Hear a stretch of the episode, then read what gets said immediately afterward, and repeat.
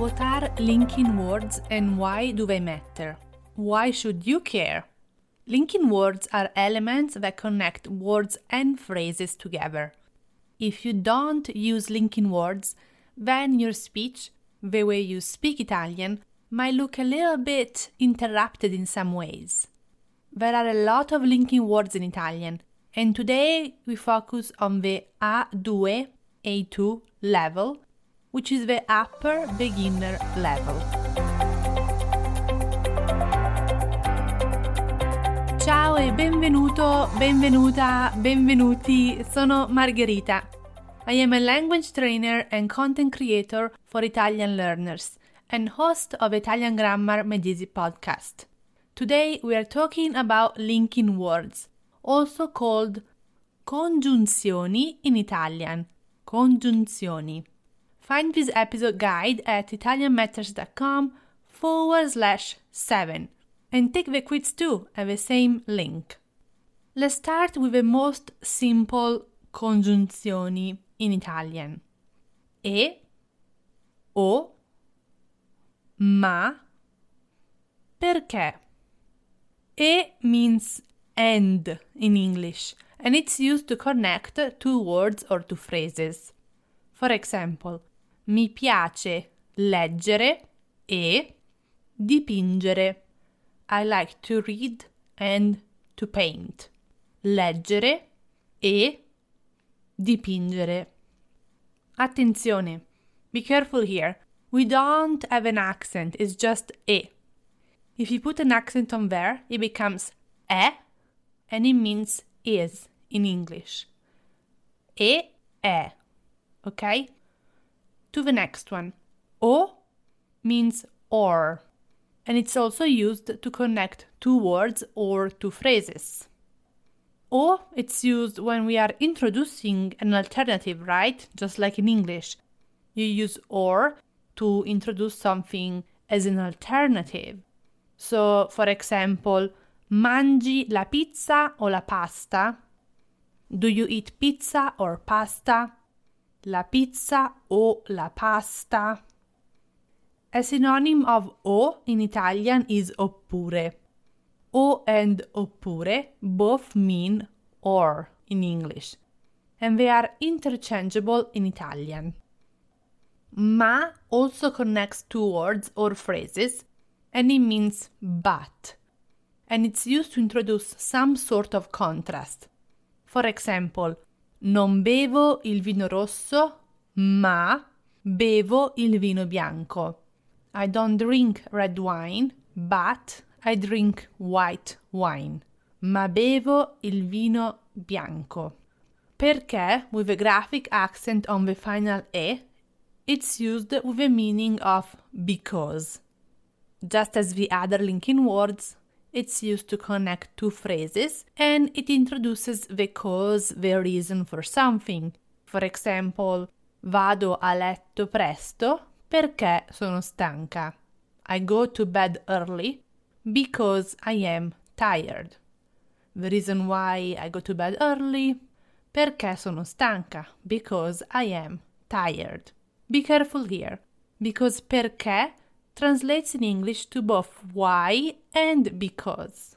In English you have why, because, in Italian we only have perché. But in this case here, we're talking about perché, with the meaning of because as a linking word that connects two phrases. Okay, now that we have seen the four basic ones, let's look at three that are a little bit more advanced, a level up. Mentre, durante, per. Mentre means while and it's used to connect two or more actions that are happening at the same time, whether it is in the past, in the present, or the future. Per esempio, mentre Laura cena, Giacomo guarda la tele. While Laura has dinner, Giacomo watches TV. So we have two actions happening at the same time. Laura having dinner, Giacomo watching TV and I'm using mentre. Mentre Laura cena While she's having dinner, Giacomo guarda la tele. These two actions are happening at the same time in the present. Now to the next one. Durante. Durante means during in English and it indicates the period of time when something is happening. Per esempio, durante l'inverno leggo molti libri. During winter, I read many books. Winter is a period of time during which I'm reading many books. So I'm using durante to indicate the period of time when something is happening. Do you see the difference here between mentre and durante? While in English you could translate them both to while, in Italian they have different uses. Mentre is used, as we said, for two actions happening at the same time. Durante is used to indicate a period of time when something is happening, and durante, take note, is always followed by a noun, never a verb. To the next one now. Per. Per translates to for in English, and it's used to indicate the amount of time needed to do something or for something that is happening. But here the key word is the amount of time. For example, staremo in Italia per cinque mesi. We will stay in Italy for five months. So here I'm talking about the amount of time, the cinque mesi, that we will need to stay in Italy, staremo in Italia, and so I use per. Now let's go back to these three linking words. Mentre is used when two actions are happening at the same time. Durante is used to indicate the period of time when something is happening. Per is used to indicate the amount, so we talk about five months in the example, the amount of time needed to do something. Sì? Ci siamo? These are small differences, but in many cases you cannot just use per in place of durante or mentre, they have specific uses. Bene, ora le ultime due congiunzioni di cui parliamo oggi sono anche e neanche. Let's talk about these two. These two words. I get a lot of questions from my students about how to use these two words, anche neanche. Do they mean the same thing? Can we use one in place of the other? No, you can't.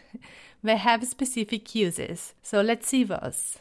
Anche is used to add to something that was previously said.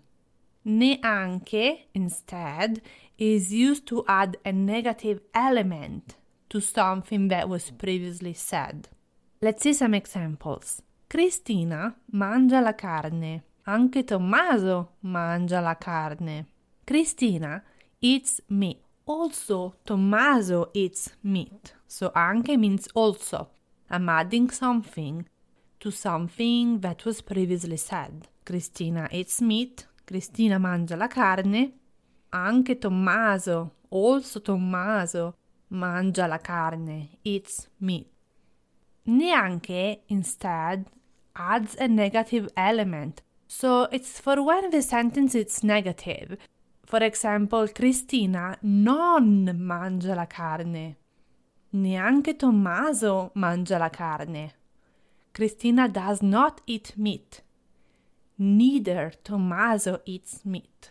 So neanche means neither when we have a negative element, a negative sentence. Do you see the difference between anche, which is used to add to something that was previously said, and neanche, which is used to add a negative element to something that was previously said.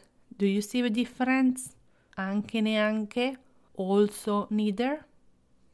Bene, let's do a recap now. Ora facciamo un riassunto.